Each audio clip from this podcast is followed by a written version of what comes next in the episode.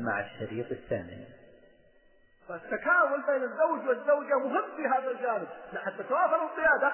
القيادة ليست في واحد صحيح الرجال قوامون على النساء لكن المرأة لها قيادة لها شأن.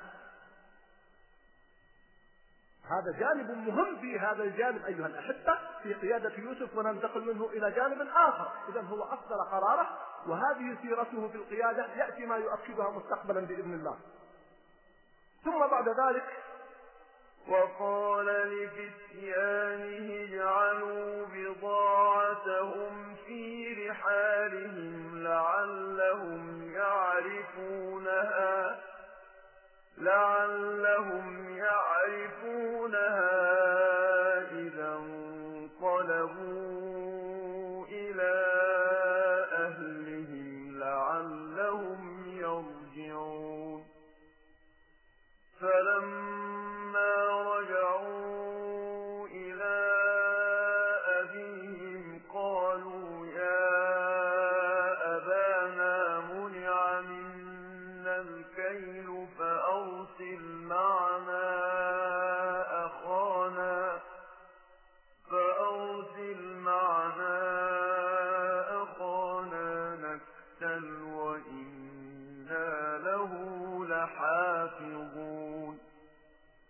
الحكمة في هذا أيها الأخوة.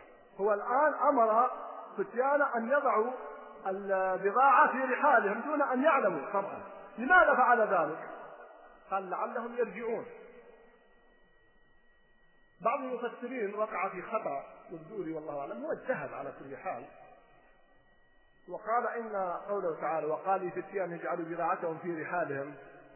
نعم لعلهم يعرفون إذا رجعوا إلى أبيهم لعلهم يرجعون. قال إنه وضع البضاعة يعني المال الذي أعطوه ولم يضع ميراث. يعني لم يضع لهم قمح. فلما فتحوا متاعهم ما وجدوا فيها إلا بضاعتهم. هذا كلام غير صحيح. بل ترده النصوص. لأنه قال لهم ألا ترون أني أوفي الكيل وأنا خير المنزلين؟ لا إذا كان ما وضع لهم طعام كيف يوفي الكيل؟ ثم أيضا أنهم لما قالوا لأبيهم الأول أمر منع منا الكيل هو استدل بقول منع منا الكيل. هم قالوا هذا قبل أن يفتحوا متاعهم يعني صدر القرار بمنع الكيل منا. لا يقصد أنه منع في إنما منع في المستقبل. إذا القول الصحيح أنه مع وضع الميرة أي بعد أن كان لهم وأوفى الكيل لهم دس في وسطها قيمة لماذا وضعها؟ قال أولا ببيان كرمه أنه كريم. ويحق لولي الأمر أن يتصرف فيما فيه المصلحة في مثل هذه المسائل. ما دام يقصد مصلحة الأمة ومصلحة الدولة وليست مصلحة شخصية. ثانيا أيضا قال من أجل سرعة رجوعهم لأنه لاحظ ملاحظة جميلة جدا. فماذا أتوا بما بضاعة مزجات بسيطة. فشعر هو الآن أنهم لو رجعوا وما وضع المال عندهم قد يجلسون سنة أو أكثر حتى يجمعون مال يأتون إليه. ما عندهم مال.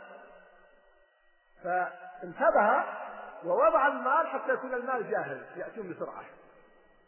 لأنه لو لم يضع عندهم مال وما عندهم شيء يجلسون شهرين ثلاثة أربعة سنة حتى يجمعوا بضاعة. والدليل على ذلك لاحظوا في المرة الثانية لما لم يضع لهم لما رجعوا وجاءوا بأخيهم لاحظوا لاحظ لما جاءوا بأخيهم ورجعوا لأبيهم ومعهم العير ولم يضع لهم تأخروا في المجيء وقالوا بضاعة مزجاة ما عندنا شيء. هذا في الدخول الأخير عليه. دليل أن حالتهم المادية فقيرة. فدس المال حتى أول ما يفتحون المتاع يزيدونه يكون أسرع برجوعهم. هو يريد ينهي الموضوع. ضمن خطواته الطبيعية دون تأخر ودون استعجال. ثالثا في جانب معنوي. في إحراج معنوي.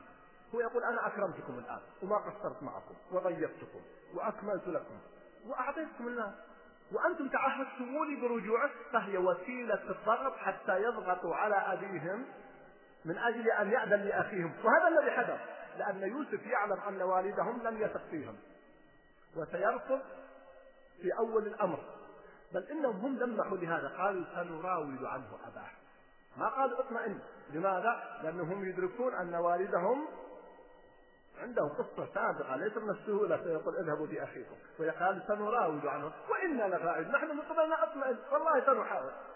لكن ترانا ما ندري. يعني ترى إن ما حصل هذا فقد المشكلة منا. من أبينا سنراود عنه أباه المسألة تحتاج مراودة ومحاولة وأخذ وعطاء. وهذا الذي حدث. هو يدرك هذا عليه السلام. فلذلك وضع المال كوسيلة ضغط فعلا نجحت هذه الخطة كل هذا كل هذه الأسباب حتى يرجعوا. قال العلماء هذا باب الحيل. الحيل تنقسم إلى نوعين حيل مشروعة وحيل ممنوعة. الحيل المشروعة من السياسة في الدين ومن الفقه. أما الحيل الممنوعة فلا تجوز. هناك من العلماء من توسع في باب الحيل وهو معروف عند الأحناف رحمهم الله يتوسعون في باب الحيل والصحيح أن الحيل مشروعة ولكن بضوابط. وهناك حيل لا تجوز. كحيل اليهود. ممن اشتهر بالحيل الممنوعة هم اليهود قاتلهم الله. لما حرم الله عليهم شحوم أذابوه ثم جملوه ثم باعوه فأكلوا ثمنه كما في الحديث الصحيح حديث جابر وغيره. هذا ما يتعلق بهذه المسألة. إذا نجد أيضا أيها الأحبة أن يوسف من أساليب قيادته وترى هذا الكلام لا تصوروا أنه خاص فقط من يتولى وزارة أو يتولى رئاسة دولة لا حتى أنتم في بيوتكم. أولا الإشراف المباشر. الإشراف المباشر وثانيا الاختلاط بالناس يعني القائد في أي موضع لا يكون في برج عاجي أحيانا الواحد قد يكون مدير مدرسة نعم أو عميد كلية نعم ويكون الوصول إليه يحتاج إلى في حجب بينه وبين الناس. أنا أذكر طالب الطلاب في الكليات هذا كلام قبل أكثر من 20 سنة. يقول دخلت الكلية وتخرجت ما رأيت وجه العميد مرة واحدة. نعم. وفعلا ما كان أحد يستطيع أنا أعرف العميد ما كان أحد يستطيع يقرب إليه. كان عنده حاجب من أشد الناس حجابا قد لا تجد عند بعض الملوك. فلا يا أخي الكريم تبسط مع الناس. لا يعني انك عميد كلية ولا مدير مدرسة ولا مسؤول مؤسسة ولا وزير أو أمير أنك خلاص تصير في عادي افتح فتحه للناس افتح قلبك افتح بيتك افتح مجلسك. ويتأكد هذا في حق العلماء. وهم من أولي الأمر كما نص الله جل وعلا في القرآن وفسر العلماء. يوسف كان يتبسط مع الناس ولذلك دخل مع هؤلاء وجلس معهم وضيفهم وحدثهم واشرف لا يلزم أن يباشر. وقال لفتيان يجعلوا بضاعتهم في رحالهم معنى في ناس يساعدونه. في ناس يعملون عنده. لكنه إشراف مباشر. هذا نوع من القيادة هي التي تجمع بين القيادة ليست قيادة مركزية شديدة ولا قيادة منفردة. إنما قيادة إدارية يشرف على الأوضاع يعرف الداخل والخارج يتصل بالناس ولكنه يتيح فرصة أيضا للآخرين لأن يتصرفوا ويتدخل في الوقت المناسب عند الحاجة هذا أسلوب من اساليب قيادة يوسف عليه السلام نحتاج إليه في بيوتنا في اداراتنا في مؤسساتنا حتى لو عندك مؤسسة تجارية كيف تستطيع أن تدير مؤسستك؟ لماذا تفشل بعض المؤسسات؟ لأن أسلوب الإدارة فاشل. إذا يوسف عليه السلام مدرسة في القيادة وفي الإدارة. لعلي أكتفي بهذا في هذه النقطة والله أعلم. إذا الآن انتهينا من قصة يوسف فيما يتعلق بوضع البحار رجعوا إلى أبيهم ما الذي حدث؟ فلما رجعوا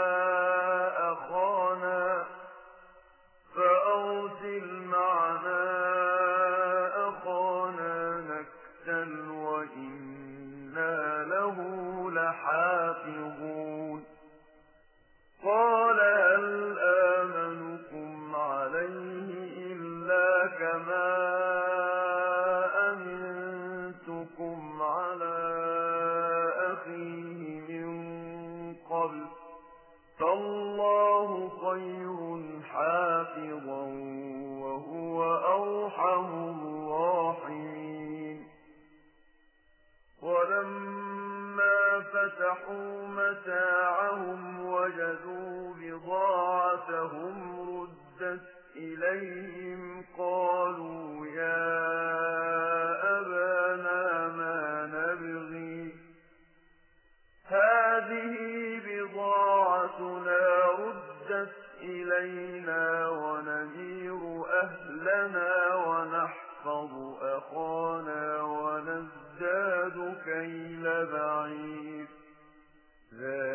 ذلك كيل يسير.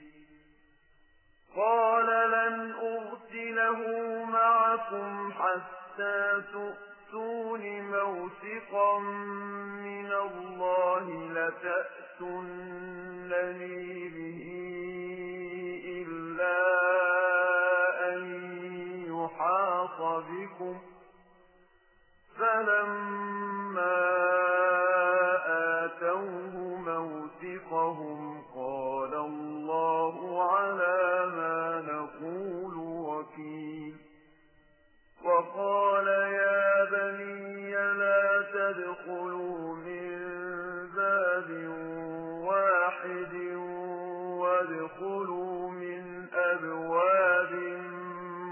متفرقة وما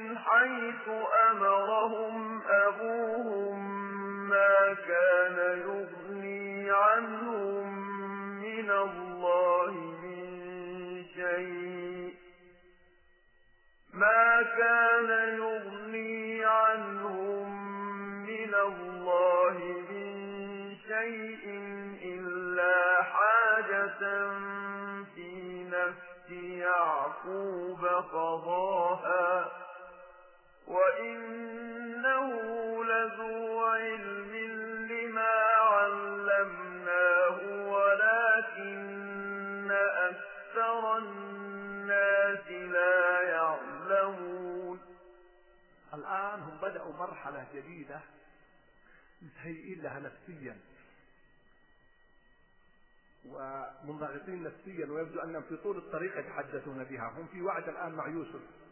وعارفين المشكلة اللي أمامهم لأنهم جريمة أو فعلهم أو خطأهم السابق بعبارة أدق. لا ينسونه الدليل على ذلك أول ما وصلوا والدهم فلما لاحظوا فلما بالفاء هنا استخدم الفاء. فلما رجعوا إلى ابيهم قالوا يا أبانا منع منا الكيل. واضح إنه قبل يفتحون المتاع مع أن غالبا المسافر إذا جاء يبدأ بس المتاع. ما عندهم وقت الآن لأن أمامهم جانبين. جانب يوسف الوعد الذي وعدوه فيه وعندهم والد يحتاج الآن محاورة ومفاوضه الأمر ليس سهل كما كان في قصة أخي يوسف. لا يوزغ المؤمن بجحر مرتين. فهم يعرفون هذا ويدركون هذا وليتعبروا عنه سنراه بعضهم والدليل على اهتمامهم وشد أعصابهم في المسألة فلما رجعوا إلى أبيهم قالوا يا أبانا منع من الكيل. أول ما سلموا عليه قبل أن نفتحوا المتاع. يا أبانا منع من الكيل. فأرسل معنا أخانا نكتل وإنا له لحافظون. آه قلتوها قبل في قصة يوسف. قال هل آمنكم عليه إلا كما آمنتكم على أخيه من قبل؟ الله خير حافظا وهو أرحم الراحمين. لا. وهم الذين وقعوا في الخطأ. لماذا في قصة أخذ يوسف ما كان الأمر يحتاج هذا الأمر؟ فقط قال إني أخاف أن يأكلها الذئب. وأنتم عنه غافلون قالوا لأن نأكله الذئب ونحن عصبة. إنا إذا لخاسرون. خلاص كفر طالت المفاوضات مع والدهم وبسهولة أخذوا يوسف مع أن يوسف أغلى مكانة من بنيامين مع مكانة بنيامين عليه السلام. لكن اختلف الوضع ولذلك كل يكتب تاريخه. الكذبة الأولى قد تمر لكن الكذبة الثانية ما تمر. تصرفهم السابق وجاءوا على قميصه بدم كذب ووالدهم يعرف أنهم كذبوا. لم يكن من السهل أن يأخذوه فرفض والدهم. مع أنهم جاءوه بهذه العبارات. ولما فتحوا متاعهم وجدوا بضاعتهم ردت إليهم. هذا الدليل كما قلت لكم. فكلمة منع علينا الكيل أي صدر القرار بأننا لن نقتل بعد اليوم. لا أنه منع في الماضي ولكن عبروا في الماضي تأكيد على أن الأمر لا رجعة فيه. لأن يوسف قال فلا كيدكم عندي ولا تقربون. فلما فتحوا متاعهم وجدوا بضاعتهم ردت إليهم. قالوا يا أخانا ما نبغي والله ما كذبنا ما لنا هدف ما لنا مصلحة. صدق هذه بضاعة ردت إلينا. بدأوا يعددون له ونمر أهلنا ونحفظ أخانا. كرروا الحرص مرة ثانية. ونزداد كيل بعير لأنه بيعطي كل واحد بيت. ذلك كيل يسير فرصة يا والدنا. الآن أمام قضايا حقيقية. لما رأى الأمر المسألة اتضح أن ليس لهم قصد وليس لهم غرض. وجاءوا بالأدلة والثوابت فأذن لهم وسمح لهم لكن لم يسمح لهم ببساطة. لما أخذوا يوسف لم يشترط عليهم ولم يأخذ منهم عهود ولا مواتير الآن انظروا رفض أول الأمر وبعد الإثباتات وبعد هذه البراهين قال لن لن لن أرسلها معكم حتى تؤتوني موثقا من الله لا تأتونني به إلا أن يحاط بكم. سبحان الله. يا أخوان يا أحبتي قارنوا بين الموقفين بين أخذ يوسف وأخذ بنيامين. لأن أخذ يوسف مع أنهم في لاحظوا مع أنهم في أخذ يوسف كانت مؤامرة. ومكر كما قال الله جل وعلا وما كنت إليهم يمكرون. إذا أجمعوا أمرهم وهم يمكرون. بينما هنا كانوا صادقين. ما لهم غرض ما نبغي والله ما لنا هدف. صادقين. ومع ذلك انظروا هنا بسهولة أعطاهم يوسف. ولكن هنا لا. لأنهم هم الذين أساءوا إلى تاريخهم وإلى أنفسهم. فهذا أيها الأحبة انتبهوا وبالذات أقول الأمم أجمعت. ما رأيت الأمم أجمعت على شيء مثل إجماعها على الكذب وتحريم الكذب. وما شد من العالم كله إلا الرافضة. حتى اليهود النصارى يستقبحون الكذب. الوحيدون على مدار التاريخ الذين الكذب عندهم باسم التقية أو باسم آخر سبحان الله انظروا إلى هؤلاء. اليهود يكذبون صح. لكنهم يكذبون وهم يشعرون بالإثم لأنهم كذبوا. لكن الرافضة يكذبون يرون ويدعون ويسرون أنهم يتقربون في هذا الأمر هذه فائدة استثنائية. الأمم كلها تجمع على رفض الكذب. تجمع على رفض الكذب. حتى في عالم الحشرات كما ذكر ابن القيم. وتذكرون قصة النملة والذي حدث لها. وفي أمريكا عندما حاكموا كلينتون لم يحاكموا الرئيس الأمريكي على أساس أنه وقع مع امرأة. الله المستعان. في أمريكا يحاكمون على أنه وقع مع امرأة. لا بس لأنه كذب عليهم. وعندما أسقطوا نيكسون في السبعينات ميلادي التسعينات الهجري أسقطوه لا لأنه لأنه كذب عليهم وتجسس ونوع من الكذب التجسس فأسقطوه كما تعلمون ولم يكمل ولايته. الثانية الكذب. ولذلك لما قال النبي صلى الله عليه وسلم وقيل له أيسرق المؤمنون؟ قال نعم. هل قال نعم؟ قال يكذب قال لا لاحظتم كيف؟ لا. ولذلك حتى في رواية الحديث لو عهد على راوي أنه كذب ما قبلت كل أحاديث. الكذب خصلة ذميمة فلما كذبوا على أبيهم في المرة الأولى ما كان من السهولة أن يصدقهم. بل ينتبه لخطورة جانب الكذب لأننا نتساهل فيه. ونتوسع في باب الكذب وفي باب المعارير وفي باب التورية. وما يزال الرجل يكذب ويتحرى الكذب حتى يكتب عند الله كذابا كما في حديث مسعود رضي الله عنه. فإذا كانوا أمام مشكلة مع أبيهم قال لن أرسل معكم حتى تؤتوني موثقا من الله لا تأتون به إلا أن يحاط بكم. فلما آتوه موثقهم قال الله على ما نقول وكيل. وحسب وكفى بالله حسيبا وكفى بالله وكيلا. يا أخوان مشهد مشهد فعلا غير عادي. بين من؟ بين أعداء بين أب وأبنائه وهم السبب في ذلك. فأعطاهم إياه. ولكن لاحظوا ومع كل هذه الشدة اسمعوا هذا الاستثناء الذي مر ولم ننتبه له. فلما قال لن أرسل معكم حتى تؤتون موثقا الله لا تأتونني به. سكت استثناء. إلا أن يحاط بكم. آه إذا أحيط بكم. حدث أمر خارج عنكم فأنا لا ألومكم. ما أحوجنا إلى الاستثناء في موضعه. أحيانا نغفل في هذا الجانب. فيعقوب عليه السلام مع شدة تحرجه وعدم إعطائه احتاط واستثنى. إلا أن يحاط بكم. أنا هنا لا ألومكم. فأما آتوه موثقهم قال الله على ما نقول وكيل. ثم بعد ذلك بدأت عاطفة الأبوة ترجع ثانية. قال يا بني لا تدخلوا من باب واحد. وادخلوا من أبواب متفرقة وما أغني عنكم من الله من شيء. إن الحكم إلا لله. عليه توكلت وعليه فليتوكل التوكل هذا قال العلماء فيها. لماذا قال لأبناء؟ كان عددهم 11 واحد. أبناء رجل واحد. خاف عليهم من العين. فاتخذ السبب. وهذا درس إيماني مهم جدا أنبه إليه الأخوة. يقول العلماء أن الإنسان إذا أرسل أولاده أو أحد إلى شيء قد يخشى عليهم من الهلكة من الحكمة أن لا يرسلهم جميعا. مثلا لو أحد منكم سافر إلى الغربية والشرقية عند البحر وأراد أن يركب البحر هذا من المصلحة والحكمة. لا يركب هو وأولاده جميعا في مركب واحد. هذا ربما يحدث يغرق فيذهبون جميعا. قالوا وأخطر منه لو بقي هو وما ركب معهم وزوجته وركب الأولاد. يكون أشد. وإلا لو ماتوا جميعا قد يكون إن شاء الله لهم أجر الشهادة. يكون شديد على النفس. وسيبدأ طول حياته. أنا أخطأ. لو ما أركبتهم جميعا. يا أخي الكريم بدل ما تأخذ ساعة في 200 ريال خذ ساعتين في 400 ريال. ركب نصفهم في ساعة وركب النصف الثاني في ساعة. فإن حدث شيء على الأقل أهدأ شوي. هذا بعد البيض في سلة واحدة. هذا من هذا الأمر. وما أغنى عنكم من الله من شيء وارد حتى أي أمر يحدث. فحقيقة هذا المشهد أحيانا تلاحظون في بعض السيارات. يقول لك هلكت عائلة كاملة بحادث. سيارة فيها جمس الأب وأولاده جميعا. والسيارات محل حوادث وخطورة. إذا استطاع الإنسان ولا يكلف عليه أن يضع في سيارتين فهو أولى له. إذا استطاع بدون مشقة. النفس البشرية لازم أن تراعى. هذا يعقوب وهو يعقوب وهو نبي من أنبياء الله عليه السلام. ومع ذلك حاجة في نفس يعقوب قضاها وأثنى الله عليه. أن تراعي الأمور النفسية وهذا باب بالمناسبة موضوع الأمور النفسية في سورة يوسف.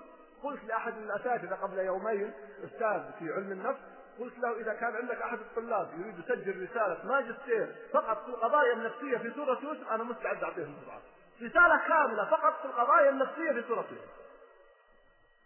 فقط. عجيبة والله يا أخوان. منها هذه القضية قضية نفسية.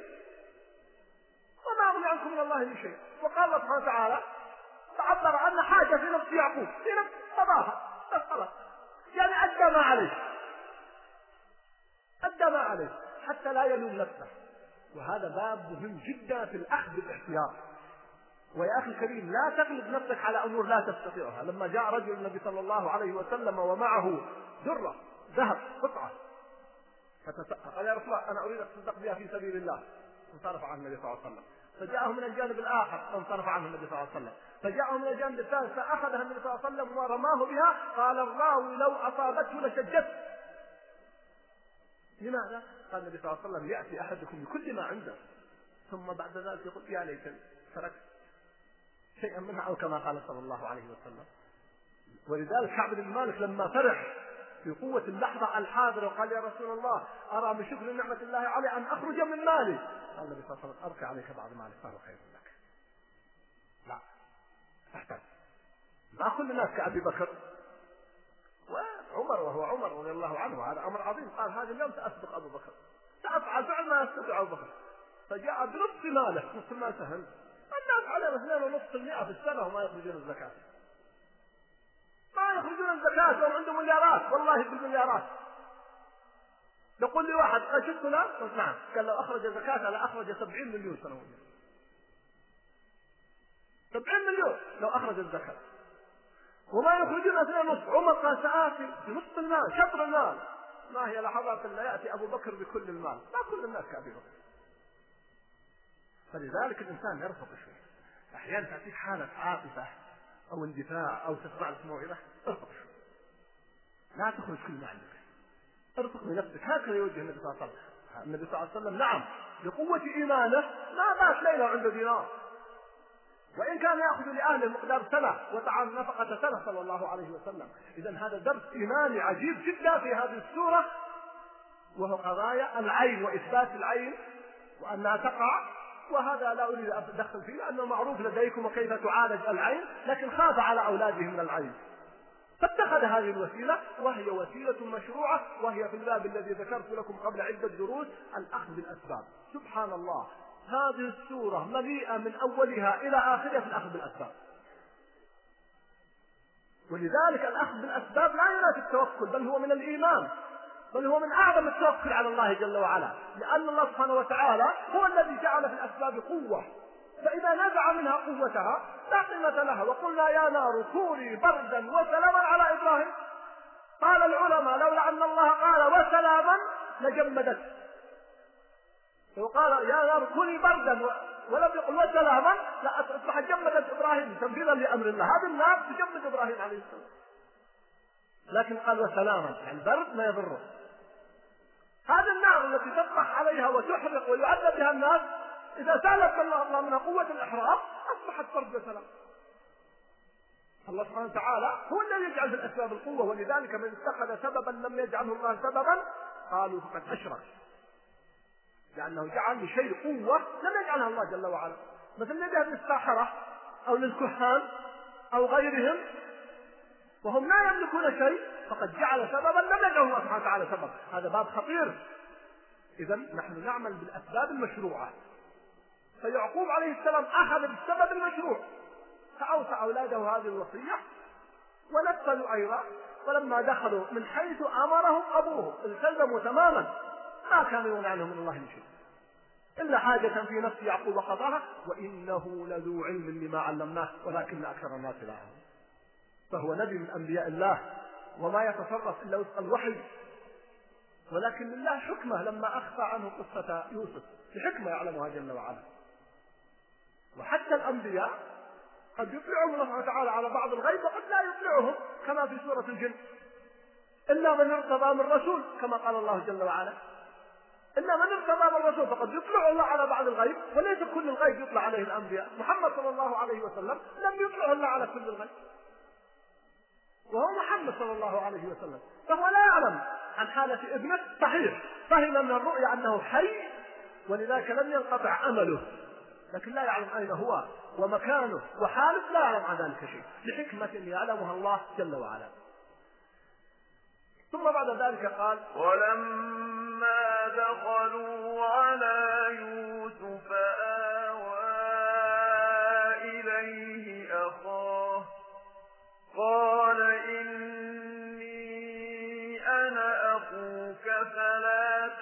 تبتئس بما كانوا يعملون هذه مرحلة جميلة فلا تبتئس بما كانوا يعملون. لما دخلوا لابد يحتاج مرة أخرى حتى يجلس مع بنيامين وحده لأنه سيخبره في القضية وسيأخذ منه الأخبار وسيعلمه وسيخبره بماذا سيفعل حتى لا يفاجأ في قصة الصواع. هذا ما يستطيع يقول عن لسانه ذكر المفسرون كلام كثير. بعضها إسرائيليات. أنه جلس وكل واحد قال يجلس مع أخيه فجلس يبكي وقال يا ليت أخي موجود. ثم قال أنا أخوك. هذا كلام لا في دليل عليه. ولذلك أقول كونوا على حذر وأنتم تقرؤون تفسير سورة يوسف وغيرها من الإسرائيليات.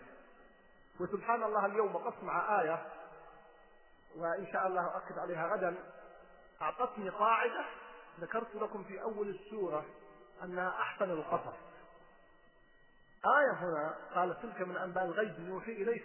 قال العلماء وما كنت لديهم إذ أجمعوا أمرهم وهم يمكرون. قالوا هذه الآية من أقوى الأدلة على نفذ الإسرائيليات في سورة يوسف أن قصة يوسف غيب لا يعلمها أحد إلا ما أوحى الله به.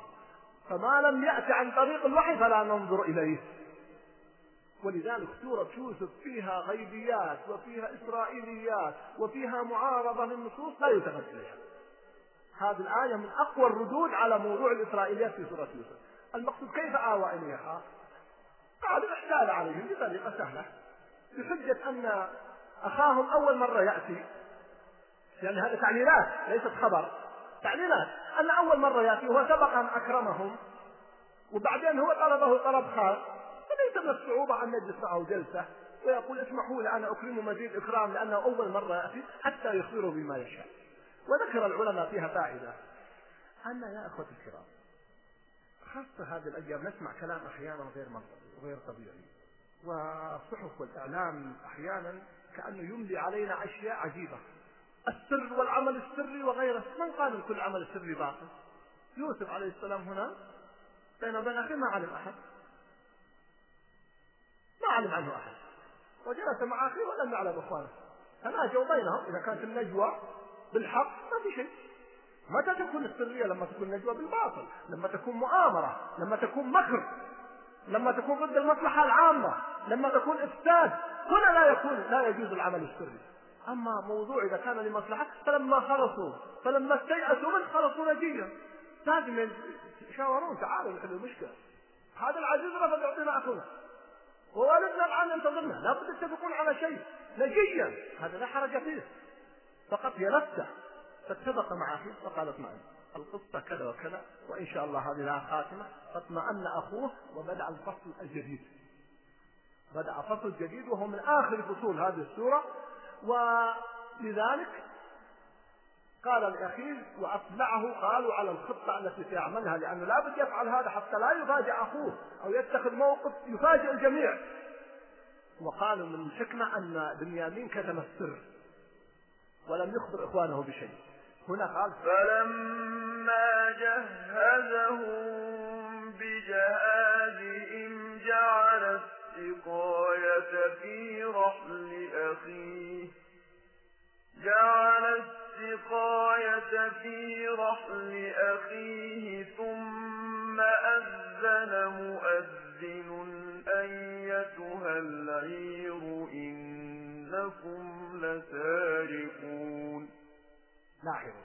هناك قال وقال لفتيانه اجعلوا بضاعتهم في رحالهم هنا قال فلما جهزهم جهاز قال جعل السقاية في رحل أخيه. الضمائر كلها تدل على من؟ على يوسف حتى ما يعلم أحد. حتى فتيانه حتى الذين عنده حتى المساعدين لا يريد يعلمون. هناك واضح النص صريح. وقال لفتيان اجعلوا بضاعتهم في رحالهم المسألة واسعة بس لا تخبرونهم أما هنا لا يريد يقتل على الأمر أحد حتى يمشي مضبوط. وحتى تنفض الخطة كما أمره الله جل وعلا. وحتى الفتيان اجعلوا بضاعتهم في رحالهم هنا فلما جهزهم بجهاد جعل السقاية في رحله ثم أذن مؤذن نكرة. ما يجعل القضية؟ أيها العير إنكم لسارقون. لأنه لو كان يعلم أن يوسف هو الذي وضعها ما يجوز يتهمهم بالسرقة لكن قيل له أن يوسف فقد صواعه فطبيعي أطلق هذا الإطلاق. ما دام فقد الملك الصواع معناه سرق. فأطلق هذا الإطلاق. فانتبهوا. فالفرق بين عبارة يوسف التي ستأتي فيما بعد. قال معاذ الله أن نأخذ إلا من وجدنا متاعنا عنده ما قال من سرق بينما هنا المؤذن قال فأذن مؤذن أيتها العير إنكم لسارقون لأن المؤذن ما يدري وما يعلم عن القصة وما يعلم عن يوسف الذي وضعها لأن يوسف هو الذي وضعها بيده دون أن يعلم أحد. فهذا فرق دقيق وكيف تستعينوا على قضاء حوائجكم بالكتمان؟ حديث. فيه مقال ولكن بعض العلماء صحح هذا الحديث وفيه رسالة كاملة في هذا الحديث ووصل إلى درجة الحسن والله أعلم. فلا شك أن الكتمان والاستعانة على الحوائج المشروعة مشروع في الكتمان. هكذا فعل يوسف. ثم أذن مؤذن أيها العير إنكم لسارقون. فبعد ذلك بدأ فصل جديد. لاحظوا دليل على سلامة موقفهم. قالوا وأقبلوا عليهم ماذا تفقدون؟ قالوا نفقد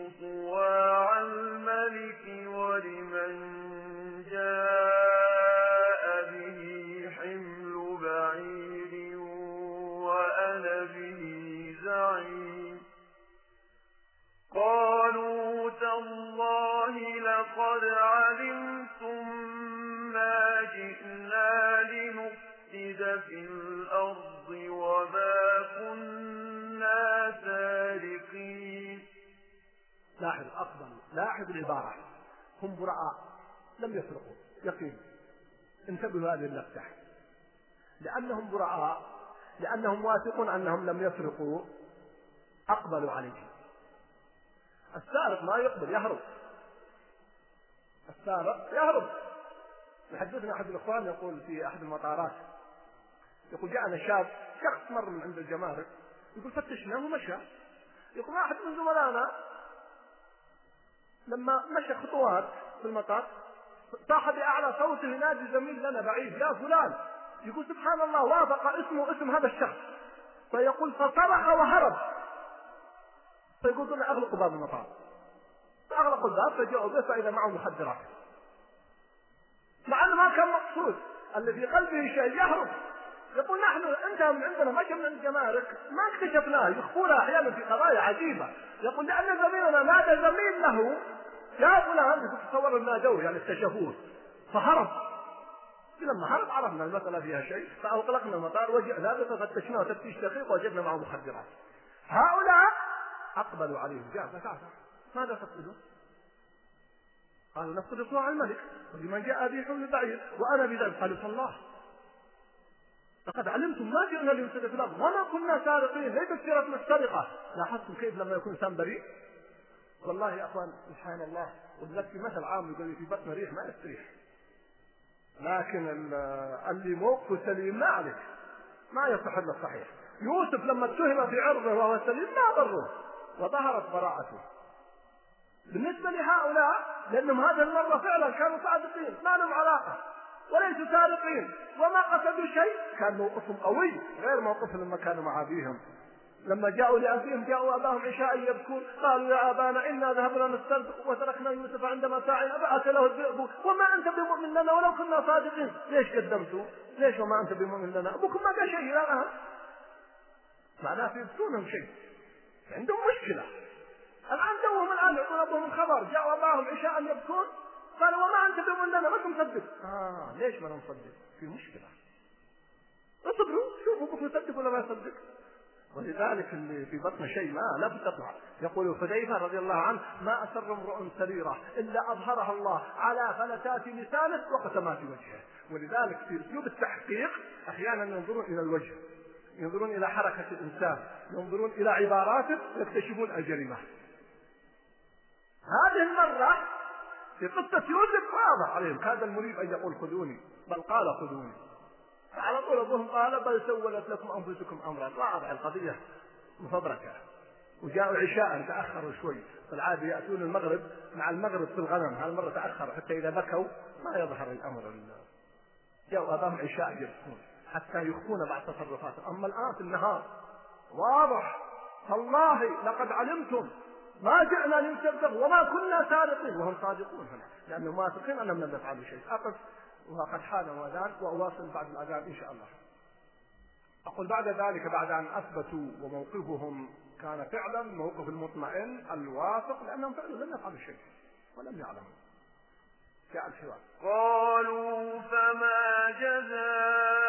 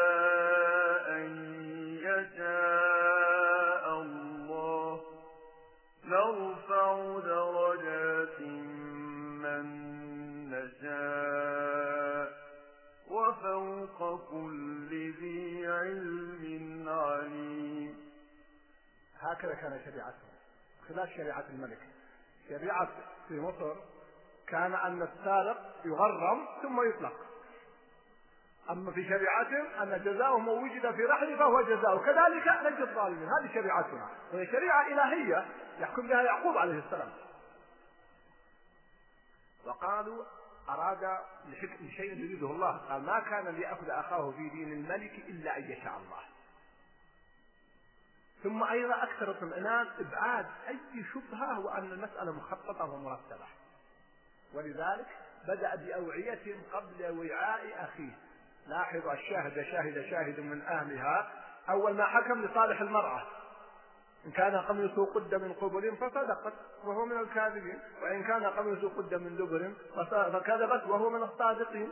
بدأ بصالحها مع أنها الرواية النهاية بصالح يوسف. هنا أيضا ما بدأ وهذه حكمة لأنه مباشرة لو قصد. ولاحظ بعد أيضا أن الذي كان يفتش الآن قالوا حتى هو يوسف لو قصد مباشرة لفت نظر سبحان ليش هم عشرة؟ 11 واحد لماذا قصد؟ معناه عنده خبر. فبدأ بأوعيته إبعاد لأي شبهة قبل وعائته ثم استخرجها من وعاء في كل الضمائر على يوسف خلاص الآن أصبحوا أمام موقف محرج جدا. فلذلك من شدة الانفعال هنا اللحظة الاستغراق في اللحظة الحاضرة. أطلقوا عبارة ما كان ينبغي أن يقولوها. هنا فرق بين يوسف وبينهم. استغرقتهم اللحظة الحاضرة. فقالوا إيه يسرق من قوة ردة الفعل. قالوا إن يسرق فقد سرق أخ له من قبل فأسرها يوسف في نفسه ولم يبدها لهم. قال أنتم شر مكانا تصفون هم يشيرون إلى يوسف في روايات إسرائيلية أنه سرق والصحيح قالوا أنه لم يسرق يوسف لكن هذه كانت إما إشاعات أو وضع أيضا من أجل أخذه من عمته على خلاف الروايات لكن الصحيح أنه لم يسرق قال العلماء هنا يعني هذا خطأ من هؤلاء واتهامهم ليوسف في هذه السرقة وخاصة أنها إشاعة. ثم جاء السؤال هل الجريمة تتوارث؟ صحيح أنها لا تتوارث الجريمة. نعم المجتمع قد يشيع في شيء للجميع. أما أن يقال لأنه يسرق فقد سرق أخ له من قبل هذا غير صحيح. ما كل نفس بما كسبت رهينة وهذا خطأ آخر وقعوا فيه. هنا يوسف وهو العزيز. هذا الذي لم تستغرق انتبه الفرق بين الاثنين. لم تستغرق اللحظة الحاضرة. وجاء حلم يوسف فأسرها يوسف في نفسه ولم يبدها لهم. قال أنتم شر مكانا. أنتم تتهموني الآن بأني سرقت وهي قضية إشاعة وتهمة. بينما أنتم سرقتم. أخاكم من أبيكم. أين الذي سرق حقيقة؟ من الذي سرق حقيقة؟ ومع ذلك يا أخوان ما قال وهو عزيز مصر وهو في الموقف الأقوى ما قالها لفظا لماذا؟ حتى لا يحرج إخوانه حتى لا يسيء إليهم حتى لا يجرح مشاعرهم وحتى أيضا تمشي القطة كما ينبغي. سبحان الله. لكنه كظم غيظه فأسرها يوسف في نفسه. يعني بلعها وقالها في نفسه ولا يؤاخذ بها. هنا والله العقل وهنا الحكمة وهنا العفو وهنا الصبر وهنا ليس الشديد بالسرعة كما يقول صلى الله عليه وسلم. إنما الشديد من يملك نفسه عند الغضب. وهكذا ثبت. كما قلت لكم أيضا نجاح يوسف في الصبر الاختياري. هذا صبر اختياري. ولا يستطيع مباشرة أن يقودهم إلى السجن. يستطيع فعلا يعني ما اكتفيتم بالقضايا السابقة لا تزالون تلاحقون يوسف؟ بإشاعات؟ لا. وما يتصرف في مصلحة نفسه. سبحان الله. ما أحوجنا إلى هذه السيرة العجيبة في هذا الأمر. قالوا يسرق فقد سرق أخ له من فأسره يوسف في نفسه قال أنتم شر مكان أبدا. وانتهى الأمر. والله أعلم بما تصفون دع. قالوا عاد بدأت الآن. صحوا. انتبهوا. قالوا يا العزيز إن له أبا شيخا كبيرا فخذ أحدنا مكانه إنا نراك من المحسنين. قال معاذ الله أن نأخذ إلا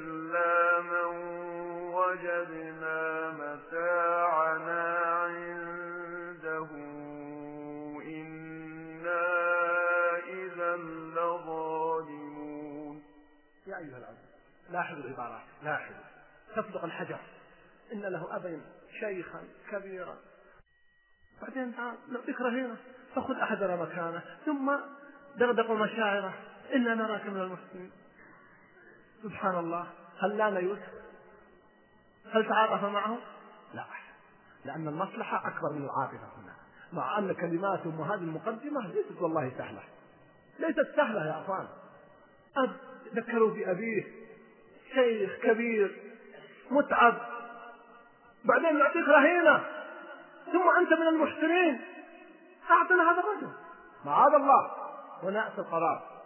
العواطف لا مكان هناك العواطف تنفع في مجال ولا تنفع في أن نأخذ ثم انظروا عبارته.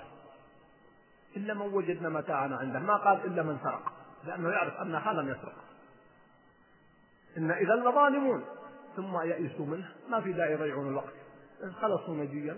فلما استيئسوا منه خلصوا نجيا.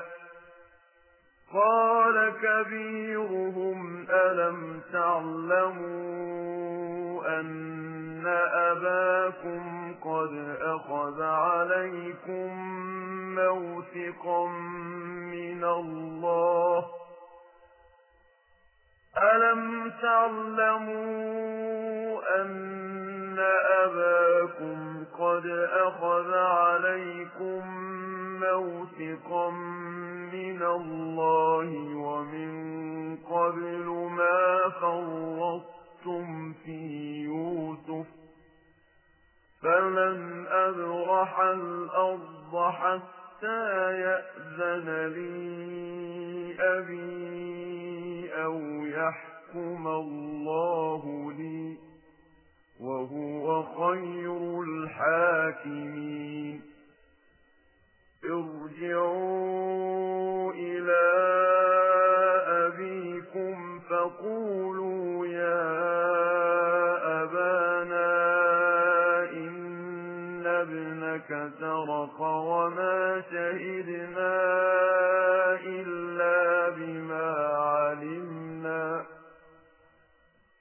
وما شهدنا إلا بما علمنا وما كنا للغيب حافظين. استثناء عجيب مرة. أخرى هنا مرة أخرى دعونا نرجع قليلا عندما خططوا لأخذ يوسف ماذا عللوا فيه؟ قالوا من أجل أن يخلو لكم وجه أبيكم. هذه العلة هل خلى لهم وجه أبيهم؟ يقولون إن الذي يقع في خطأ لا يرتاح سبحان الله. يبقى غير مرتاح طول حياته حتى تنتهي هذه المشكلة. ولذلك أخوة يوسف أصبحت قضية أخذ يوسف تلاحقهم حتى آخر مشهد. فلا خلا لهم وجه أبيهم ولا والدهم ارتاح ولا هم ارتاحوا. إذا من الكفار في هذا؟ يا أخوان ولذلك أقول النظر في مآلات الأمور وقبل أن تتصرف أو تنطق بكلمة أو تعمل عمل انظر إلى مآلات الأمور لأنك أحيانا قد تكون في وضع لا تستطيع أن تتخذ القرار الصحيح. وبعد فترة تنتبه أنك أخطأت. فهم؟ أخوهم لما خلع قال هذا هذا هذه مشكلتكم. ويقال إنه هو الذي قال لهم في السابق لا تقتلوه. ألقوه في غيابة الجب. تقته بعض السيارة إن كنتم فاعلين اختلف العلماء هل هو أو غيره والقرآن لم يبين. هنا قال قائل منهم وهنا قال أكبرهم وقيل أنه أكبرهم سنا أو أنه هو رئيسهم وقد يجتمع الأمران. ثم قال الله ما لي وجه أذهب لأبي. ما لي وجه. يا أخوان ترى زودناها شوف أعطنا مواثيق فرطنا في يوسف والآن يعطينا مواثيق كيف راح أقابل أبي ما يمكن يقبل مني. لماذا ما يقبل منه؟ مع أنه بريء. مع أنه قال ارجعوا إلى أبيكم فقولوا يا أبانا إن ابنك سرق وما شهدنا إلا بما علمنا وما كنا للغيب حافظين واسأل القرية التي كنا فيها والعير التي أقبلنا فيها وإنا لصادقون.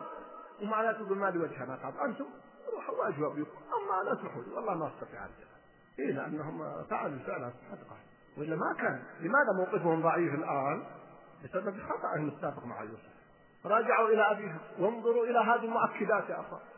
ارجعوا إلى أبيكم فقولوا يا أبانا إن ابنك سرق طبعا استثنوا. قالوا ما شهدنا إلا بما علمنا واستثناء في مكانه وهم صحيح في ظاهر الأمر في ظاهر الأمر أنه سرق ما يلامون في هذه العبارة.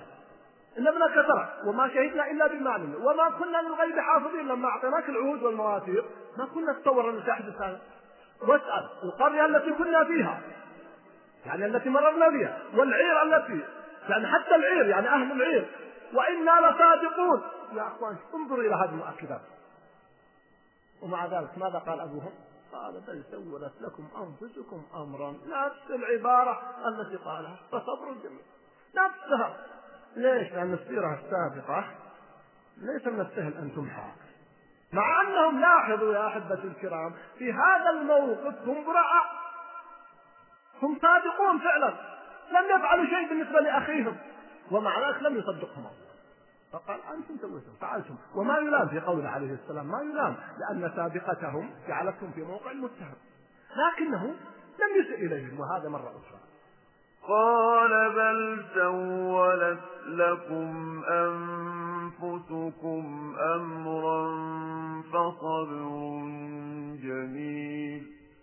عسى الله أن يأتيني بهم جميعا إنه هو العليم الحكيم.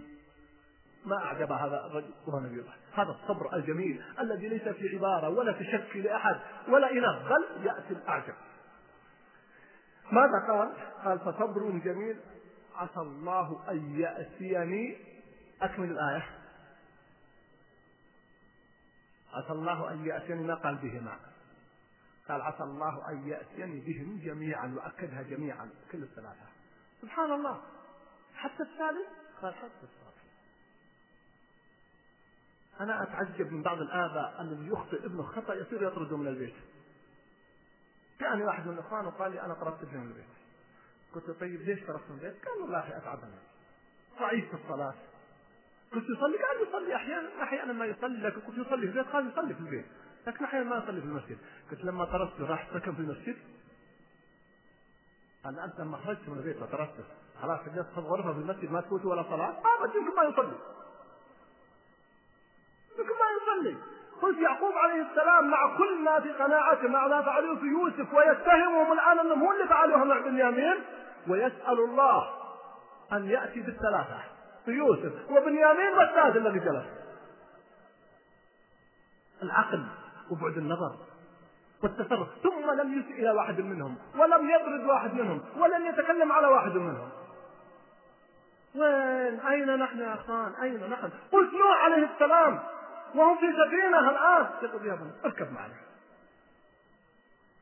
صحيح هو يدعو للإسلام أنه لا يكون مع الكافرين لكن يقول اركب معنا ونحن أبناؤنا مسلمون ونطردهم من بيوتنا وبعض الناس يتصور أن هذه قوة. والله ليست قوة. والله إنه ضعف. والله إنه ضعف. نعم أنا أقول من حق الأب أن يؤدب ابنه. لكن ليس بهذه الطريقة التي يحدثها. ائتوني بشخص طرد ابنه. فعلا ووجد النتيجة سليمة إلا حالات استثنائية. أنا أعرف حالات لكنها نادرة شاذة. لا يقاس عليها. نعم المجتمع قبل خمسين سنة وأربعين سنة كان الرجل إذا أخرج ابنه من البيت ما يجد مكان. لا توجد فنادق ولا توجد استراحات والناس ما شاء الله يتعاضدون. وإذا رأوا واحد يمشي في الشارع طرده أبوه مقتوه لكن الآن يا أخي يخرجون الأبناء من البيوت في نساء السوق. الآن يأخذون أبناءنا من بين أيدينا. ونروح نخرج أبناءنا نسلمهم لهم. إذا أخرجت ابنك من البيت أين يذهب؟ سيجد من يتلقفه تجار المخدرات لهم أعاجيب أصحاب السوء لهم أعاجيب في المقاهي لهم عجب. فكيف تخرج ابنك ممكن أن تؤدبه ممكن لكن ليس بهذه الطريقة. يا أخوتي الكرام سبحان الله نحتاج إلى هذه المواقف العجيبة مع الحالة التي فيها يعقوب عليه السلام. لا نقول إنه لم يطرد واحد منهم فقط بل يسأل الله أن يرجع. الثالث وهو مع المجموعة مع يوسف ومع بنيامين. ويؤكدها جميعا. ما أحوجنا إلى الرفق في تعاملنا مع أبنائنا. وقد رأيت عجبا من كثير من الآباء وتصرفات مع أبنائهم. نعم قد يخطئ ابنك يا أخي الكريم قد يقصر. أنا ما أقول تدلل ابنك لا. أنا ما أقول تساهل معه لا. لكن هذا الأسلوب التربوي الذي يمارسه البعض غلط وخطأ. تحتاج إلى رفق مع الحزم. ترى الرفق لا يعارض الحزم. النبي صلى الله عليه وسلم يقول وإذا ذبحت ذبيحته فليذبح ذبيحته ولا حد شفرته ولا يذبح ذبيحته حتى الذبح. الله أمر بالإحسان في كل شيء. حتى الذبيحة وانت تذبحها اذبحها ما في مال لكن حتى الذبح. فكذلك ممكن تؤدب ابنك. لكن أدبه برفق ممكن أن تكون حازم لكن برفق أن تجلس تجرحه تطلق لسانك تسبه لشتمه والله ما ينسى هذا. ما يندمج في قلبه. والقصص في هذا كثيرة. سيرة يعقوب عليه السلام في تعامله مع أبنائه لا في الأولى ولا في الثانية ما تغيرت. فصبر جميل. كل ما في الأمر قال سولت لكم أنفسكم بعد قال أمرا نكرة نكرة ما حدد شيء. ولا يلام في الثانية لأن في الأولى صادق. فالثانية لا يلام لأن تاريخهم السابق هو الذي قاد إلى الثاني. أقول إننا أيها الأحبة بحاجة إلى هذه المواقف ومع ذلك عسى الله أن يأتي بهم جميعا إنه هو العليم الحكيم. ثم وتولى عنهم وقال يا أسفى على يوسف وابيضت عيناه من الحزن فهو كظيم.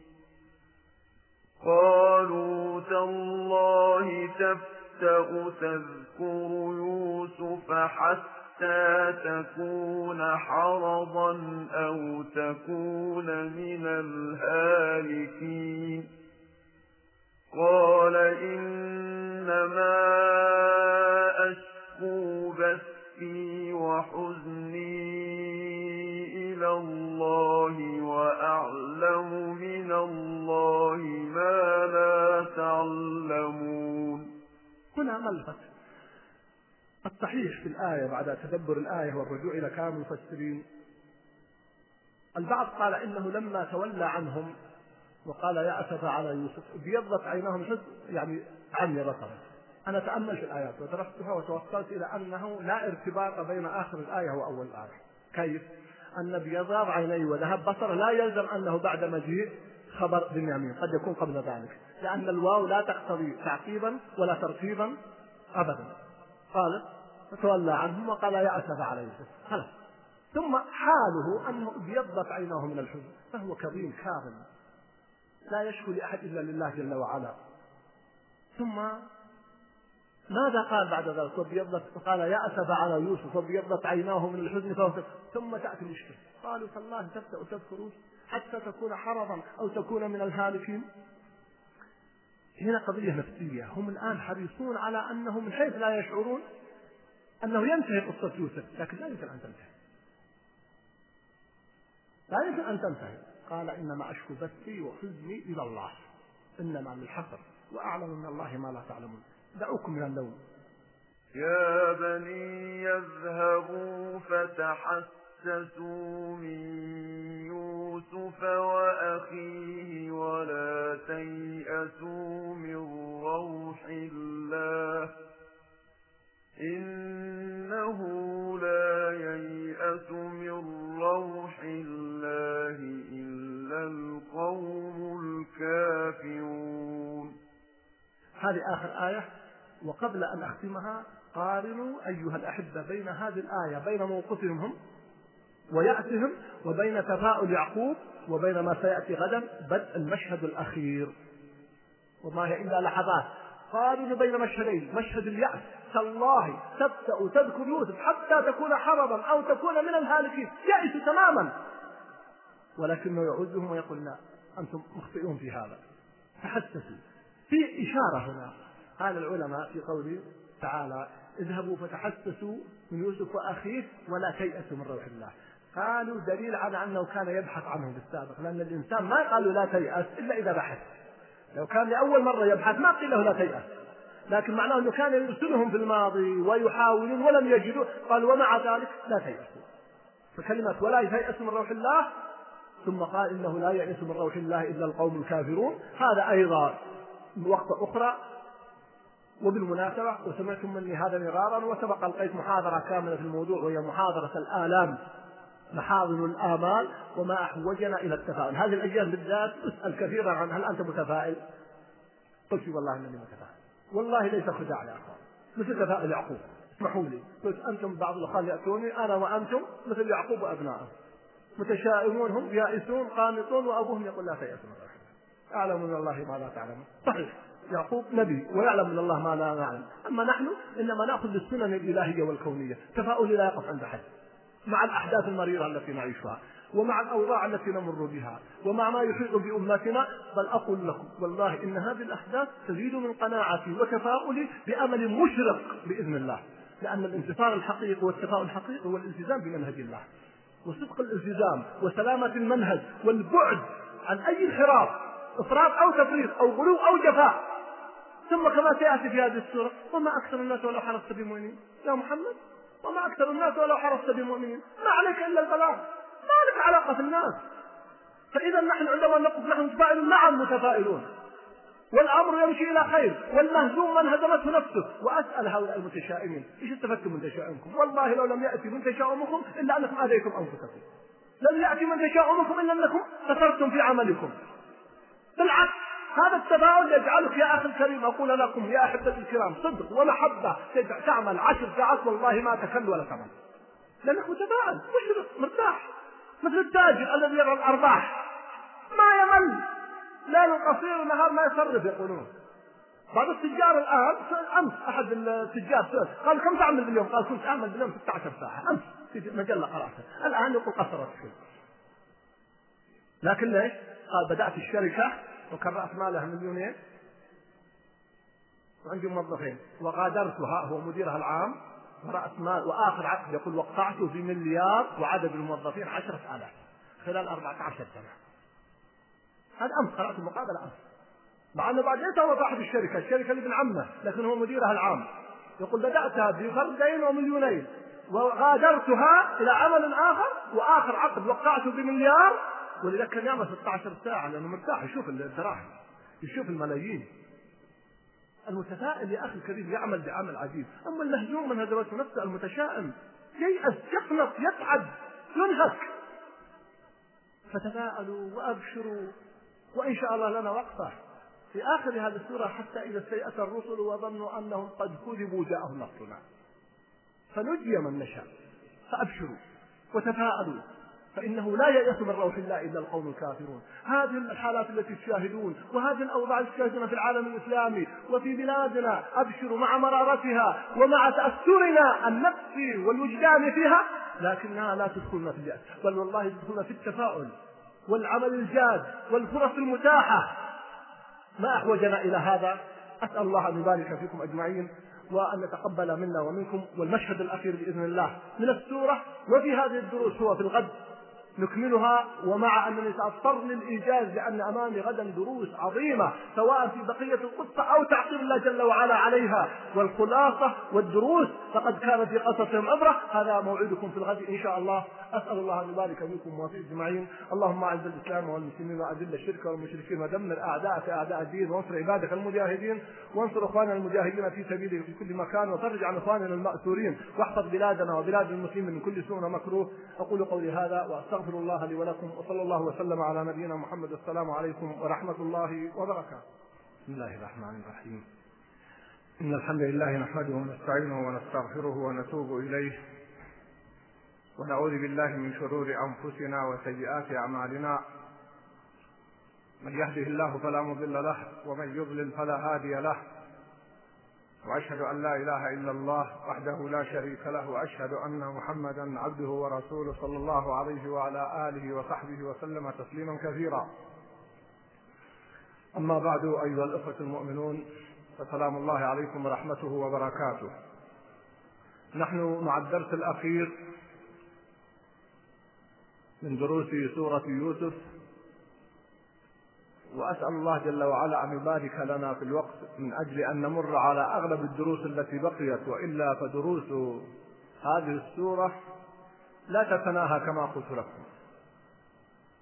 وكل آية منها أو بضع آيات تحتاج إلى عدة دروس أحيانا.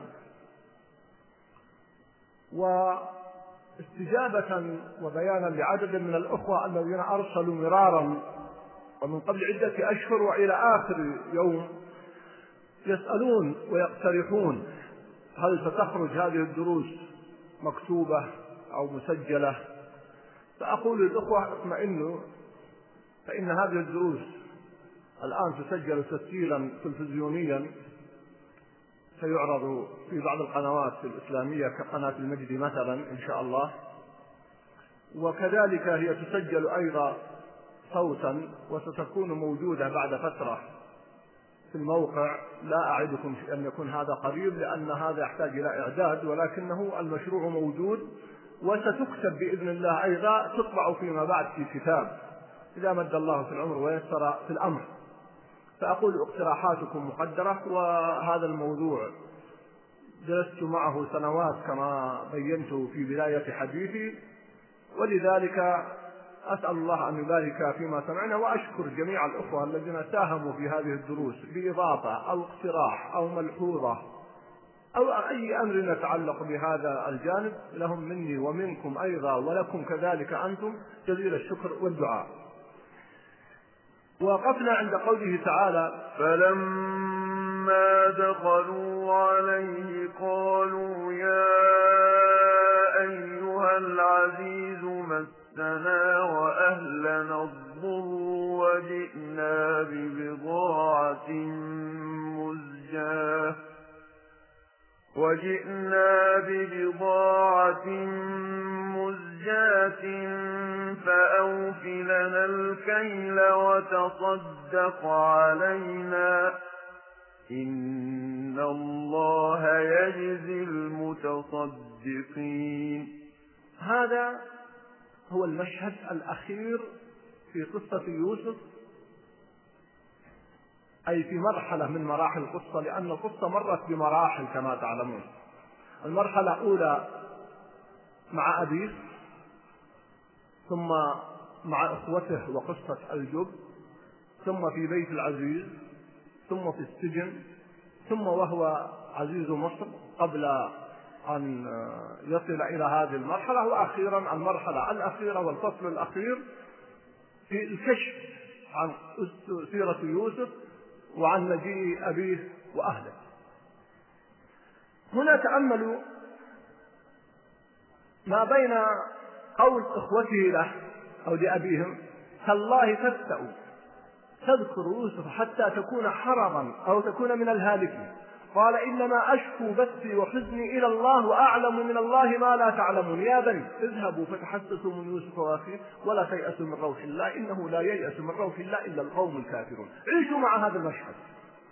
مشهد يبين في رأي إخوانه أن الحصول على يوسف بعيد جدا. ويقسمون على ذلك كالله ويؤكدونه بالمؤكدات. ثم ما هي؟ ما هي إلا لحظات. ينتقل المشهد يعني لما أرسلهم أبوهم فلما دخلوا اسمعوا إلى الاستعطاف وهم على أساس أنهم يخاطبون عزيز مصر لا على أنهم يخاطبون يوسف الذي يخاطبون عزيز مصر الذي أخذ أخاهم بنيامين عليه السلام. فيقول له يا أيها العزيز فلما دخلوا عليه قالوا يا أيها العزيز مسنا وأهلنا الضر وجئنا ببضاعة مزجاة فأوف لنا الكيل وتصدق علينا إن الله يجزي المتصدقين هنا بلغ الأمر مبلغه وبلغ الحزن والشدة إلى هذا الأمر فيأتيهم الجواب فيقول لهم يوسف عليه السلام قال هل علمتم ما فعلتم بيوسف وأخيه إذ أنتم جاهلون كأنه نبههم لأن هذا الرجل الذي يخاطبهم معناه يعرف قصة يوسف ويعرف قصة أخيه فكأنهم صوبوا الأنظار إليه وكأنهم حدقوا أبصارهم في وجهه. قالوا أئنك لأنت يوسف؟ قال أنا يوسف. وهذا أخي قد من الله علينا. إنه من يتق ويصبر فإن الله لا يضيع أجر المحسنين. قال أنا وهذا أخي قد من الله علينا إنه من يتقي ويصبر فإن الله لا يضيع أجر المحسنين. هنا وقفات سريعة جدا وإلا فالدرس كما قلت لكم وفيه دروس عظيمة فيما في آخر السورة وهو مشهد آخر. أولا انظروا أثر الأسلوب الجميل لما استخدموا الأسلوب الجميل معه. في الاستعطاف واللطف والرقة والحناء يا أيها العزيز مسنا أهلنا الضر وجئنا ببضاعة مزجات سبحان الله الرفق كما قال صلى الله عليه وسلم ما صاحب شيئا إلا زانه وما نزع من شيء إلا شانه. هنا قال لهم الآن خلاص عاد ما يستطيع يواصل أكثر من ذلك ولله حكمة هذا أمر الوحي كما قلنا. قال هل علمتم ما فعلتم بيوسف وأخيه أولا يوسف عليه السلام في جانب نفسي مهم هنا. ما قال لهم أنا يوسف لأن هول المفاجأة قد يحدث لهم هزة أو عنف. عرض لهم. لأن كلمة هل علمتم ما فعلتم بيوسف وأخيه؟ لا يسد دليل جازم أنه هو يوسف. فهي مرحلة أرادها تسبق تهيئة. ولذلك قالوا إن الأمر العظيم من الحكمة أن يهيأ له. سواء كان سارا أو كان محزنا. ما دام أمر مفاجئ لأنه دائما عنصر المفاجأة قد يحدث صدمات نفسية عند المفاجأة. حتى لو كان أمر سار و يعني أذكر قصة سمعتها عجيبة.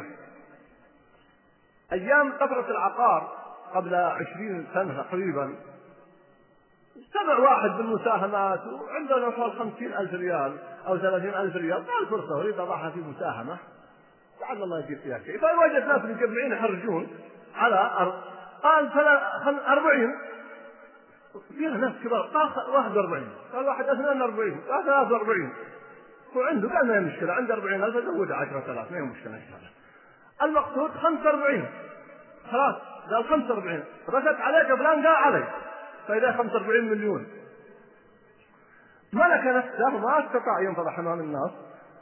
قال خلاص إن شاء الله يعني فتورط وهو ذاهب لحقه أحد التجار. قال إيش رأيك؟ أعطيك مليون وتطلع من الموضوع. قال الله يستر. ما يسوى الطلعة نعم. مليونين ثلاثة المقصود كتب له ثلاثة أو أربعة ملايين. وكتب له شيك وقال خلاص للعقار الذي باع اعتبر الموضوع بيني وبينك والشخص خرج من الموضوع. أعطاه مليونين أو ثلاثة. ما وصل بيته إلا فقط مريض تعبان نفسي لأن تصوره النقلات التي أصابته في فعلا طالع 40000 أو 50000 يعني فصحيح هذا جانب صحيح. نعم. أما الطرفة التي تحكى عن هذا قد لا تكون صحيحة لكن المغزى صحيح. أن الرجل فاز يقولون في جائزة عمار وقالوا لازم نذهب لطبيب نفسي. لعله يهيئ له فدعاه الطبيب وقال له أنت سابقت في المسابقة الفلانية؟ قال نعم. والجائزة عمارة كاملة.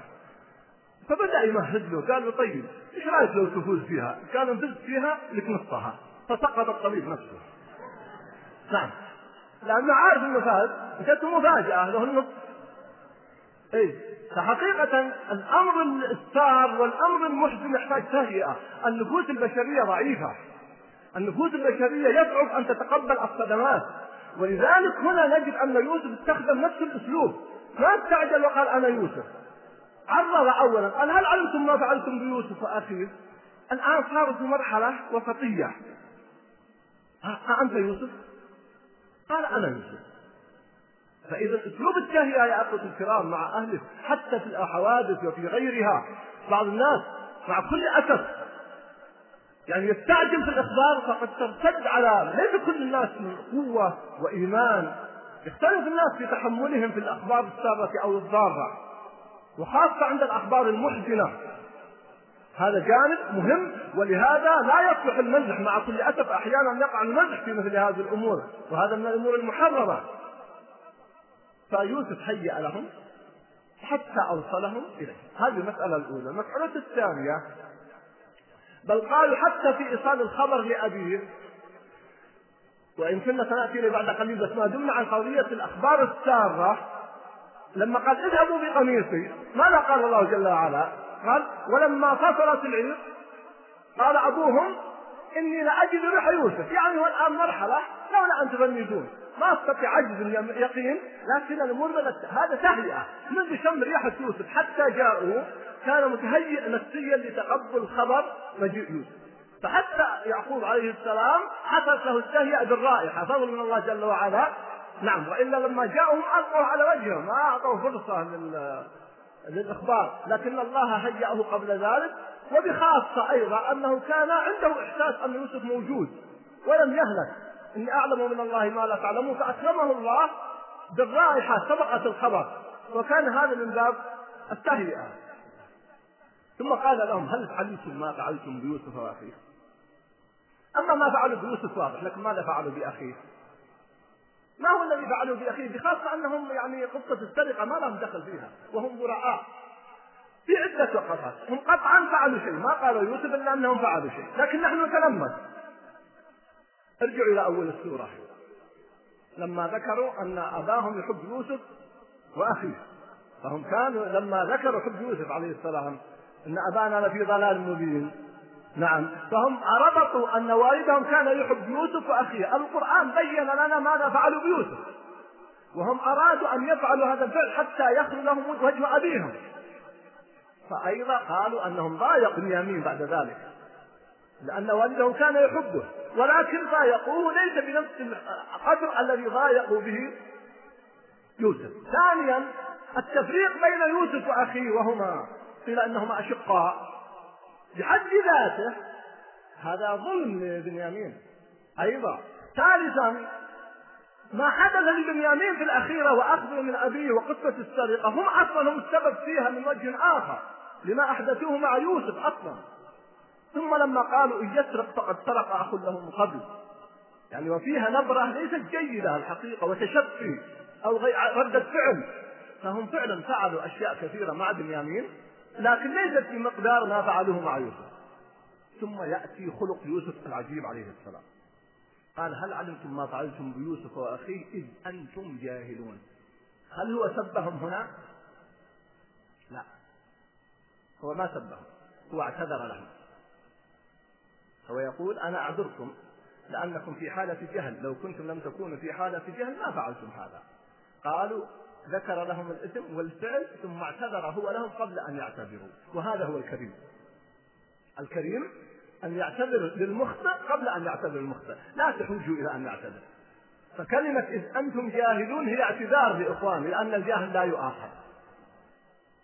أو على الأقل أقل لوم من غيره. فقالوا تالله هنا جاء الاعتراف بالحقيقة. تالله لقد آثرك الله علينا. وإن كنا لخاطئين. وهنا أيها الأحبة انظروا ماذا يريدون عندما أخذوا يوسف وتآمروا على أخذه والحسد الذي حدث وانظروا النتيجة. قارنوا بين الأمرين. قارنوا بين الحالتين. عيشوا المشهد الأول وهم يتآمرون على أخذ يوسف. وما كنت لديهم تجمع أمرهم وهم يمكرون. وانظر إلى النتيجة وهم يعترفون والاعتراف بالحقيقة مع أنه شجاعة. الاعتراف بالخطأ شجاعة لكنه قاسي وصعب. وكثير من الناس ليس من السهل أن يعترف بخطأه. الآن دول دول وهي دول كاملة بينها تارات فقط تطلب دولة من دولة يكون بينها مقاطعة أو شيء اعتذار فقط وتعود الأمور إلى مجاريها وترفض الدولة الأخرى أن تعترف. مع أنها قد تقر أنها مخطئة لكن صعب الاعتراف. ومع ذلك اعترفوا. اعترفوا تالله وقسموا ويمين. قالوا تالله لقد آثرك الله علينا وإن كنا لخاطئين. وأعادوا الأمر إلى الله جل وعلا فهو صاحب الفضل. ثم اعترفوا بالخطأ وإن كنا لخاطئين. فهي أيضا جملة جاءوا بها إن الإسمية. فسبحان الله سبحان الله هذه نتيجة الحسد. هل خلى لهم وجه أبيهم؟ هل ارتاحوا؟ كل هذه السنوات وهم يعيشون الألم والبلاء وهذه هي النتيجة. ثم تأتي المفاجأة ولا مفاجأة من يوسف. قال لا تثريب عليكم اليوم يغفر الله لكم وهو أرحم الراحمين. لأنهم الآن ينتظرون ماذا سيفعل فيهم عزيز مصر هو. وهم الآن خلاص التاريخ في أذهانهم يستعيدوا كل ما فعلوه مع يوسف في هذه اللحظات. بدءا من أخذه من أبيه إلى كل هذه اللحظة مرورا بقولهم له إن يسرق فقد سرق أخ له من قبل فإذا هم يخاطبون يوسف. وهذه كلمة ليست سهلة في الحقيقة. بدأوا يستعيدون وهم مهيئون أنفسهم لكل شيء. لأي عقاب لأي أمر لكنه يفاجئهم قال لا تثريب عليكم اليوم. مجرد حتى التثريب حتى كلمة قاسية يقول لها أبدا.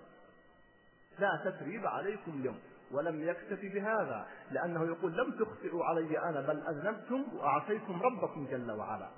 فهو دعا لهم يغفر الله لكم.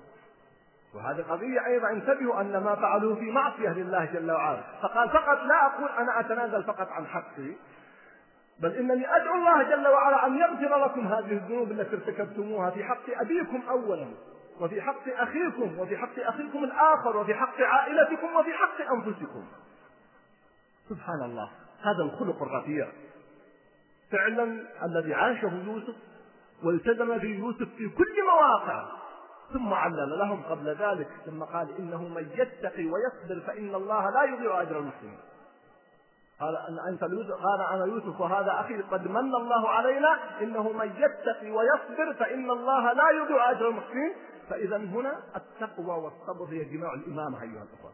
يسألني بعض الشباب وأعجب بهذا السؤال معناه هناك نفوس والحمد لله مهيئة للإمامة تسعى لإمامة الدين.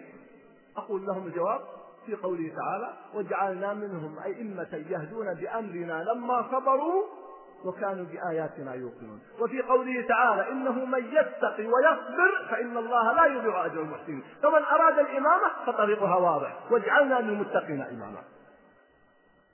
إذا موقف يوسف وموقف العفو وما أحوجنا إلى موقف العفو أيها الأحبة.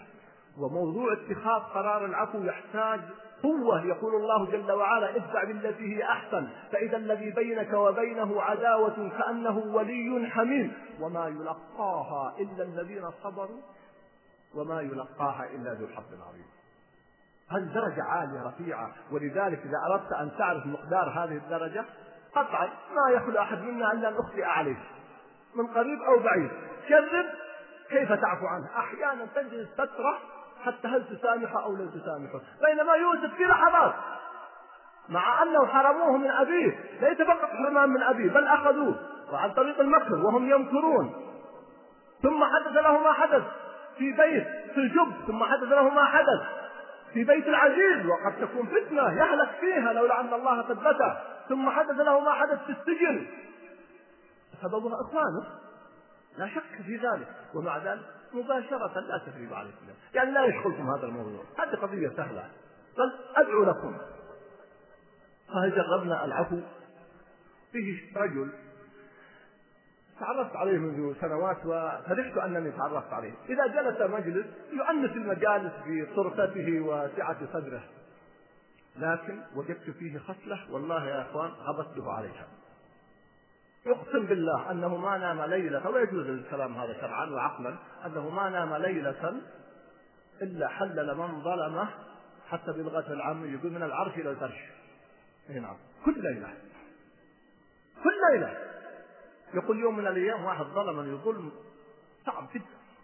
فيقول اللهم إني حللت. كل من ظلمني هذا اليوم إلا فلان.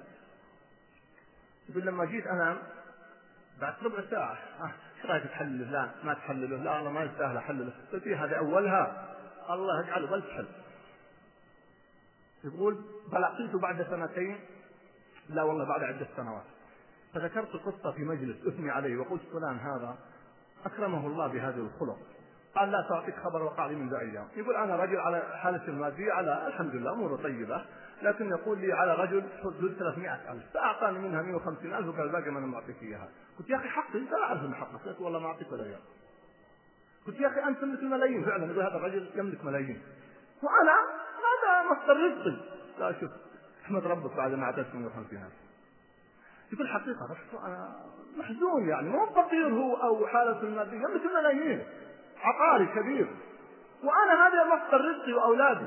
يقول لما جيت الآن قلت اللهم إني قد حللت كل من ظلمني هذا اليوم إلا فلان يقول ما المشكلة. يقول بليت ربع ساعة يبغى يجيني النوم. يقول ما جاني النوم. قلت هذا أولها. اللهم إني قد أحللت فلان. خلاص يقولون نمت على طول. ولم أكلمه بعد اليوم. لأن لم يكلمه يطلب منه المال. ولا يقول علاقتي معه ممتازة. هذا قرار ما هو سهل. هذا قرار سهل تنظيره على نحن جالسون نتحدث لكن طبقوا على أنفسكم. على أقل من هذا. فما أحوجنا إلى هذا الخلق خلق العفو خلق الصفح. والله إن فيه من السعادة واللذة العاجلة أضعاف ما يتصور الإنسان وما يرجوه عند الله أضعاف ذلك. كما بين الله جل وعلا في سورة الشورى. قال من صبر وغفر إن ذلك لمن عزم الأمور. معناه الذي ما يصح شخصية ضعيفة. معناه الذي لا يعفو ما وصل إلى موطن القوة. أما الذي يعفو ويصفح ويتجاوز كما فعل يوسف عليه السلام وكما يفعل المؤمنون هذا هو القوي. ذو حظ عظيم وما يلقاها إلا الذين صبروا وما يلقاها إلا ذو حظ عظيم. ولمن صبر وغفر إن ذلك لمن عزم الأمور ما أحوجنا إلى هذا الخلق. يوسف عليه السلام ثم أبوه بعد ذلك بينوا لنا كيف يكون الخلق والتعامل مع مثل من ظلمنا وأخطأ علينا. بعض الناس يقول بس هو ظلمنا ظلم كبير. قلت يا أخي على قدر ظلمه لك يكون الأجر أصل أيضا العفو عن الأمور اليسيرة. طيبة لكن ليس كالعفو عن الأمور الكبيرة. ننتقل بعد ذلك ثم قال هنا الآن جاء القرار. قال لا تثريب عليكم اليوم يغفر الله لكم وهو أرحم الراحمين. اذهبوا بقميصي هذا فألقوه على وجه أبي يأت بصيرا وأتوني بأهلكم أجمعين. الآن اتخذ القرار مما يدل على أن يوسف عليه السلام كان يشغله قرار مجيء أبيه ولكن لم يأذن الله له. الآن لما أذن له وانتهت الحكمة التي أريدت ومنها من أجل رفعة بنيامين عليه السلام بما حدث له اذهبوا بقميصي هذا. فألقوه على وجه أبي يأتي بصيرا. وأتوني بأهلكم أجمعين. العلماء وقفوا إيش حكمة هذا القميص؟ في وقفات جميلة جدا. الوقفة الأولى في وقفات نفسية. أن أول خبر جاءوا به لأبيه مرتبط بالقميص. أول خبر سيء. أخبروا والدهم. ماذا قالوا له؟ وجاءوا على قميصه بدم كذب فيوسف عليه السلام أراد أن يزيل ما في نفس أبيه وخاصة على إخوانه بالقميص. يقول العلماء النفسيون وهو صحيح أن الأمور إذا الإنسان صار في نفسه شيء من إنسان فلا يزيله إلا مثله أو أقوى منه. فلا يزيله إلا مثله أو أقوى منه. لو أن إنسان جاء شخص وبشره بخبر سيء قد يبقى في نفسه شيء. لكن إذا جاءه في يوم وبشره بخبر طيب أقوى زال ما في نفسه. بعكس لو جاء وبشره شخص آخر. فقالوا هناك ارتباط وسر بين القميصين. لأن القميص الأول جاءوا به على دلالة على أنه أكله الذئب فيوسف قال لا خذوا القميص دلالة على أنه موجود. لا يتسع المقام للتفصيل أكثر من ذلك لكن الشيء السيء قالوا يمحى بمثله أو أعظم منه. هذه المسألة الأولى. اذهبوا بقميصي هذا فألقوه على وجه أبي يأتي بصيرا. قال بعض العلماء إنه لم يكف بصره لكن هذه الآية ترد على ذلك أنه كان ذهب بصره. نعم كما بين الله جل وعلا. طيب بعض العلماء جلسوا يقولون إن عرق يوسف إن العرق يشفي العين. نحن ما نريد نناقش هذه المسألة لكن أقول إن وقعت فليست هي المقصودة. ليست هي المقصودة. وإلا لو كان هذا العمل دقيق لنطلب مستشفى العيون يطلب كل فنيلة فيها عرق يطلبها حتى يضعها على عيون الناس لعلها تشفى. المسألة فيها نظر. وكونه جربت أو نفعت مع أحد لكن نقول فيها آية هنا فيها سر فيها حكمة قميص يوسف عليه السلام. والدليل على ذلك أن الله قال ولما فصلت العير قال أبوهم إني لأجد ريح يوسف لولا أن تفندون. قالوا تالله إنك لفي ضلالك القديم. معناه فيه أمر نفسي وكرامة وحكمة من الله جل وعلا.